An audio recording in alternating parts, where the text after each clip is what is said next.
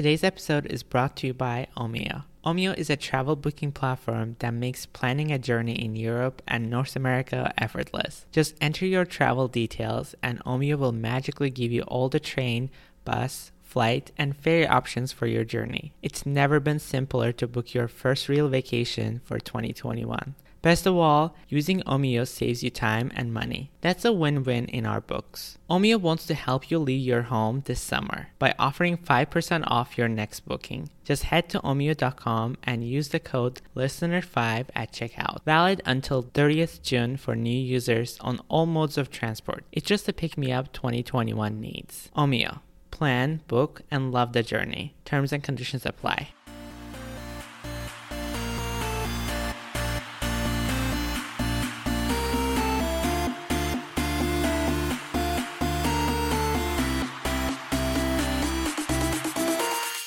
Hey guys, so welcome back to Wild and Basic. So today we have a very interesting episode uh, because in this episode we are talking about some of the basic but very common uh, myths about being an entrepreneur or launching your own business or having your own business or managing a business. I think there's um, a lot to uh, unpack here uh, like usual. Uh, it's not going to be something that mostly I uh, discovered from. Obviously, some of it I know and kind of experienced, but not all of it, as I am still learning myself as well. Uh, but I think there are so many things uh, in this world, especially in entrepreneur world, that like uh, I have discovered through many places and sources, and also people that I know, and the people that I follow businesses from, and everything, and I think there are so many that like people um, don't see it in the beginning. I feel like you only know about it once you're in the field and once you're playing a game. I feel like it's almost like this. Like I think someone told me this before. I think it was in my business class or something. Um, my teacher was saying that you can be a person who's a really, really big fan of football and you watch football all the time, you know, all the stuff that people do, the tricks and everything. But once you are in the field, although you know everything about it, if you have never played before, you're not gonna know what to do. Like you never played before. So this is essentially the same thing. I'm just saying like you can like obviously learn so much about um, this kind of stuff, like the how to launch your business, how to start your business, how to be an entrepreneur, stuff like that. But I feel like you don't really experience it or you don't understand it until you're actually in the game and playing the playing in this field. So it's like very, very similar concept. Uh, I remember when she was saying that, I was like, oh, wow, that, that makes so much, so much sense. Because I remember even the times that, like, I, you know, like, I didn't get my license, like, driver's license so early. So I was always in cars and driving and everything. But I remember when I even started driving, while, like, practicing and everything, I was like, it, it wasn't the same as, like, the simulation and card games I was doing. I mean, maybe I was like naturally decent at it, but I wouldn't say like that helped me at all. It was definitely practice, and it's essentially the same thing here we're going to be talking about. Yeah, but before that, let me talk a little bit about uh, a little update. Uh, so over the past weekend, uh, the long weekend, um, me and my girlfriend we actually went to uh, Arizona. So it was really fun. It was uh, really relaxing. I would say I didn't expect a lot of it because you know I you know Arizona is not kind of place that like like oh my god so cool or like so fun. But it truly was really fun. We specifically went to Scottsdale actually. There's this resort in there called Andaz Scottsdale. It is really really uh, nice in like middle of the desert um, architecture like mid-century vibe. It's really really cool. There's like three pool and like there's a service there, and like the rooms, and like everything's like bungalow style. It's not like on top of each other, like a regular hotel where there's a hallway and everything. It's not like that. You have like kind of your own separate bungalow. It's like very private. You have your own back patio, private patio, like you can tan and everything. It is really um, relaxing. I would 100% recommend it. Uh, I definitely have a video coming up, so if you want to check it out, later, uh, it will be on my blog channel, uh, so you can see the full room tour of the stay. Uh, it's definitely not sponsored, but I just had such a great stay. Right now, I'm actually like really, really struggling to like put the words together because like I'm so tired. I uh, like I had a red red eye uh, like we came last night. Well, we technically left last night, but because of the time difference and everything, we um you know landed this morning. So it was so tiring. Like the flight was so like it wasn't long. I have to say, flight was not bad at all. But like the seats, I think this was such an old plane. Like comparing to our first flight when we are going to Phoenix from New York, the plane was actually fine. But this plane was so old. Like the seats were creaky and everything. Um, not recommend. United didn't give better experience anyways, yeah, it wasn't great. Uh, but I think on top of that, I guess it's red eye and everything, so it really like fucks up your schedule. I feel like I had one coffee, like the cold brew, not cold brew, actually iced coffee, iced americano from Starbucks, and I feel like I definitely do for another one because I might pass out any moment. Um, another thing I know pretty sure people are gonna comment on this or they're gonna send it to me, but I do want to mention because this is actually one of the big reasons I'm recording today because generally, you know, people are like, you know, you should only do this like when you're, you know, feeling better, like you have a lot to, you know, say it here and everything. I do have a lot to say, but I think this podcast is all about, you know, real stuff and vulnerability, all about being, um, you know, true to yourself and, you know, very open about it. And this is why I'm going to do it on today versus like maybe two, three days after where I would be feeling so much better and I might not even mention this. I do want to mention because I think this is still also part of you know the whole experience. You know, like there's this word saying is that like you know there are times that you don't feel motivated to work or you feel lazy or times that you don't feel motivated to go to gym, but you still have to do it anyways. You have to push yourself and do it. It's kind of like one of those days. I um I definitely feel motivated, but it's just more like I just physically feel so tired. But this is such a cool topic that I uh, came across actually in a bunch of magazines, uh, entrepreneur.com, and also like Inc. And I think this is some interesting topic that I want to talk about today. So let's get into today's episode. So actually, number one thing a lot of people say, and this is something I keep hearing and over and over, the myth about launching a business or being an entrepreneur is that like generally people say like you would probably make something or create something that you're passionate about and you're like kind of like so obsessed with and like it's gonna be uh, amazing. You're gonna be making a shit ton of money from it and stuff like that. You kind of don't have the real expectation on how it's going to go. And this is kind of like i feel like very self-explanatory. Uh, and again i don't want to sound like harsh in any way possible but uh, definitely this journey is quite hard doesn't matter if you are um, and if you have such a bright business idea or you have like very tight like niche based business idea it really um, depends on how you are funding your business and how you're building your business and how you're approaching your business. I think every business doesn't matter if you're from the start or not it goes through so many multiple phases that uh, i think you don't really realize that like kind of has to go through to grow or might not grow because 90% of the businesses actually fail. So it's very common that like they don't work out. There's actually an example I'm going to give. Obviously, I am not into drama or anything like that. I am seeing this from a completely uh, business perspective.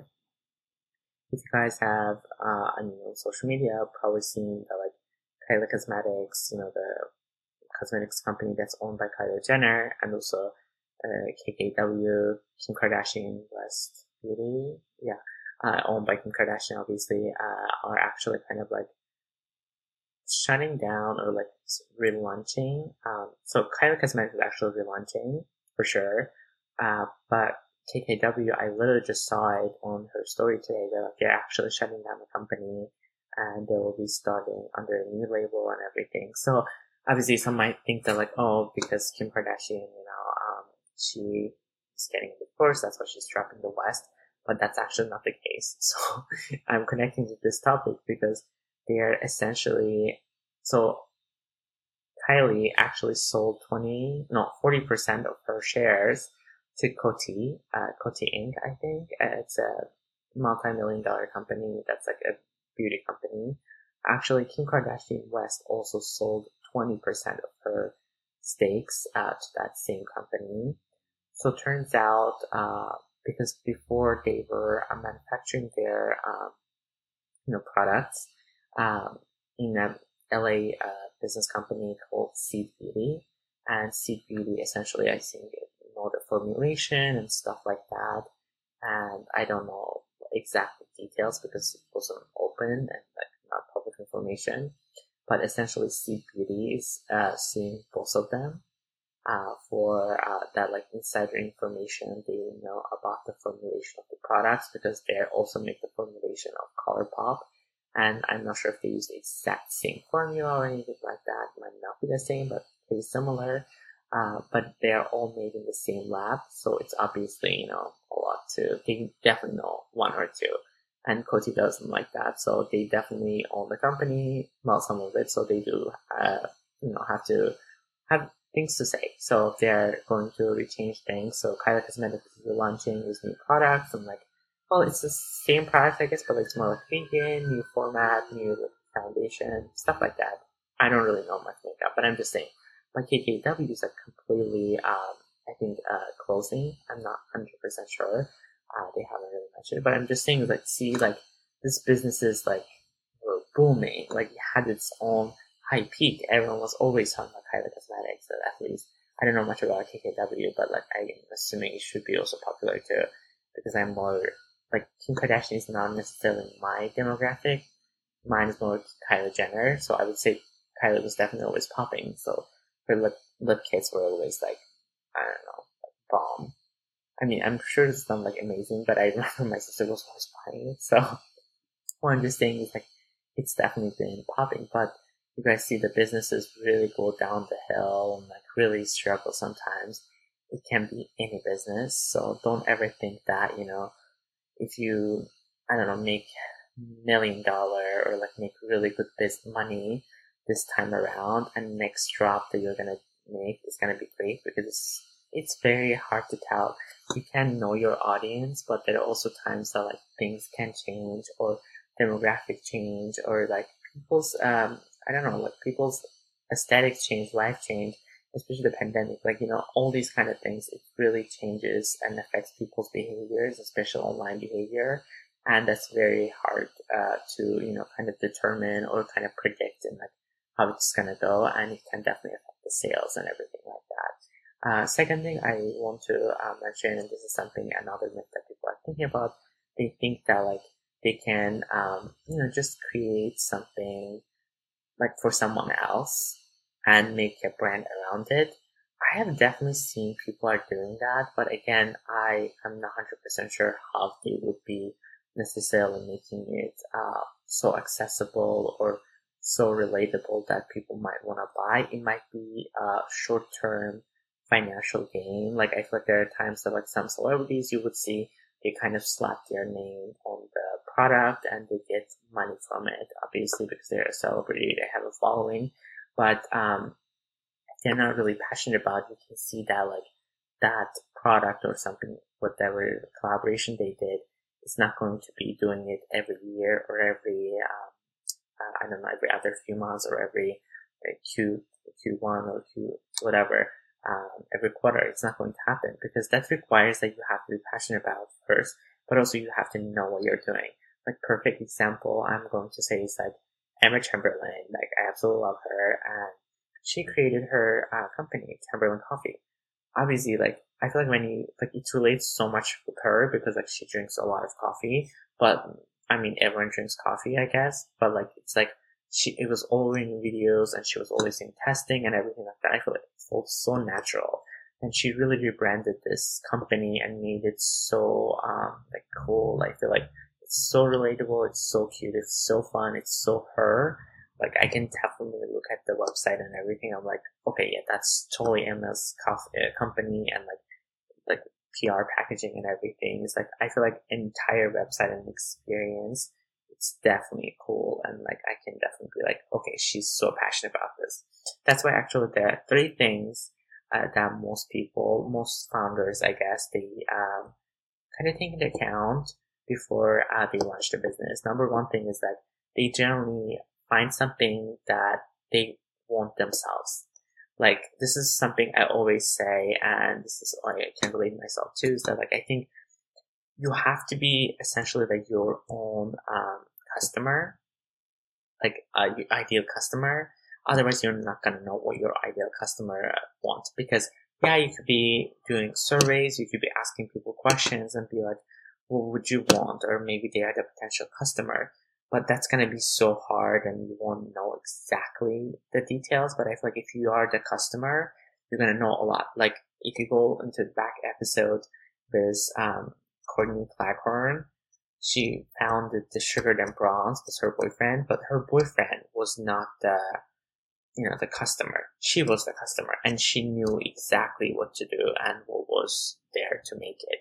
So I'm just saying, like, if, if she wasn't struggling with tan, getting tan and everything like that, and like expensive tan, that doesn't break the bank, you know, because she made it affordable. So I'm just saying she, uh, she was the customer and she did it. So I'm just saying, like, you definitely have to be the customer yourself and something that you really want. And second, you can obviously build it yourself. Uh, this is something important too. And other ones is that like you have to make sure that like there are somewhat businesses out there they have done similar stuff.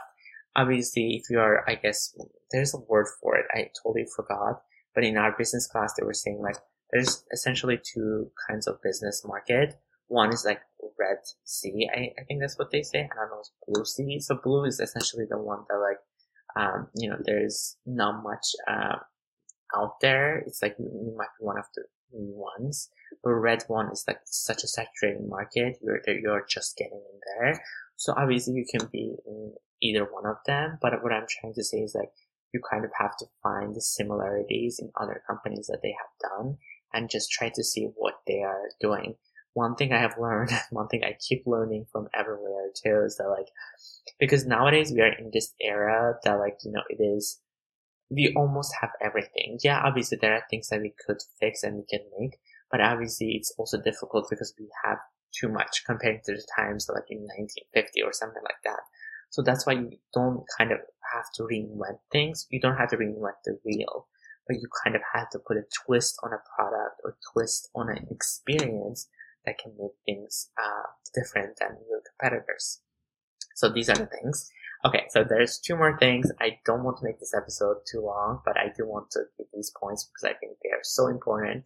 This is something I have mentioned a couple times, but also I've talked in an episode entirely with Erin Myers talking about overnight success. So if you definitely want to hear more about overnight success, you can listen to that episode. But in this episode, again, I want to mention it because it's so important. Again, there is no such thing as overnight success because there's very, very few exceptions, many of the overnight success stories actually are the ones that you hear like from actual years, like results of like years and years of hard work. Even this is something I like just saw it on YouTube because I was just for fun of it going through.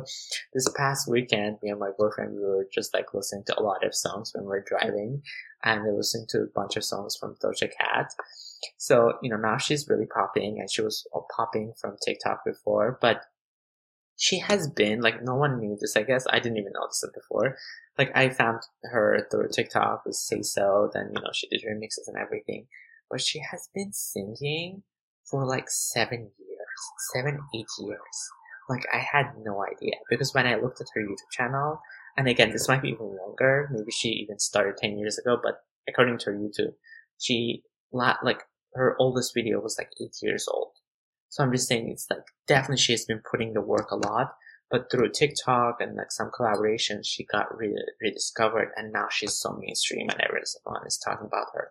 So again, this shows that like there's no overnight success. She has been working her butt off and now she's at the top. So because I think because we live in the age of this instant gratification and it can, it can come as like a unpleasant shock that when things don't happen as like like instant moment as that like snap of your finger you're like why is not going viral why is my video not going there why i'm not getting any sales right now so it just you know because we are getting so exposed to so many things we are seeing so many ads i feel like we really have to find your focus in different things and find your marketing in different ways.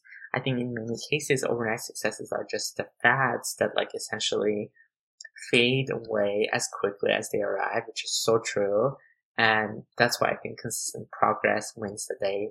Uh, again, if you do want to hear more about this, I definitely talk a lot more about it with Aaron Myers, but this essentially is one of the myths that I want to mention. Last thing I want to mention is that like, I, again, I mentioned this before, that like, you can also accept that like there's downsides to the business, you know, like the, the business doesn't work out well or like it's not doing well, but also you have to understand like that you can also close the business or fail the business completely. And that is totally okay because it's very inevitable. There are actually so many businesses that kind of like worked really, really well in the beginning, but it kind of failed because I think that's why sometimes successful entrepreneurs understand that failure is very inevitable. I think no matter how well our plans can be and how hard we work, the fact is sometimes things don't go on, on our way like as we expect them to because there's so many things that involved and in the business that we cannot control like if it's a physical product there's a supply chain issue there's shortage there's so many things and that's why it's important to adapt to changes so that you can have a winning product or idea so you can keep going so this is one example i do want to mention and this is very recent so some people might think Instagram is failing and Instagram is dying in no way. Obviously, I think it's definitely transforming itself. Like, let's be honest. And I think this is something also I heard so much in my business class. And that's how I'm going to conclude with actually that like people were always saying you always have to know your, uh, like customer. You have to know your ideal uh, client, like who is this person for, like who, what is this product for, who is this for. So obviously those are so important. But what happens is like the product that you started with, let's just say in 2017, 2016, is for that person. But because we live in this era that, as I was mentioning, is like things change so quickly. Things go from left to right. People change their opinion. People change their behavior so quick because they are exposed to many other things. And that's why you kind of have to change your business and adapt it and sometimes almost reinvent it or even maybe sometimes change the name sometimes uh, businesses don't change the name because you know this is already known and brand awareness is so important that like you know you don't want to do that again because it takes so much money to build that brand awareness again unless you have you're like Kim Kardashian uh, or like you know really big celebrity but again that still takes so much time sometimes you keep the name but you change the entire business model and it's essentially like a new business so this can in some ways can consider like failure but at the same time, it's not because businesses always has to evolve and change into something else. Like, think about it. Tesla essentially actually was bought. Like Elon Musk bought that company, Tesla. He didn't start the company. And initially it was just an energy company. It was never motors. It was never like, like it was, it had nothing to do with cars. Then he, he understood that like this was not necessarily working in the beginning. He made it into cars. Like he started like with the Model S. Then other products kind of kicked off from that. Now they're selling the solar panels and everything. But imagine if they just started with solar panels, I'm not sure if it would have picked off or anything like that. So that's why I have very perfect example of this one, and I'm going to conclude it with this one is the Instagram. Recently, uh, I think Instagram CEO, like the new CEO, it's not the ones that they founded Instagram, uh, announced that like Instagram is no longer photo sharing app. It's going to prioritize more on creators, video, shopping, and stuff like that. So it's not going to be essentially photo sharing app. Um, yes, it is kind of unfortunate to hear that like that's the way it's going because they initially started as a photo sharing app. It's mainly made for, you know, selfies. But at the same time, I kind of understand where they're going from because you have to stay relevant. You can't just become MySpace. Like when you think about it, like MySpace, like I, I never used it. But um, from everyone I heard, like even when I was listening to this podcast, this Jeffree Star, he was saying like they tried to reinvent it and fix it, but they were too late. So again, this is a similar thing. Or Kodak, like it was such a good company, but they didn't take the time fast enough.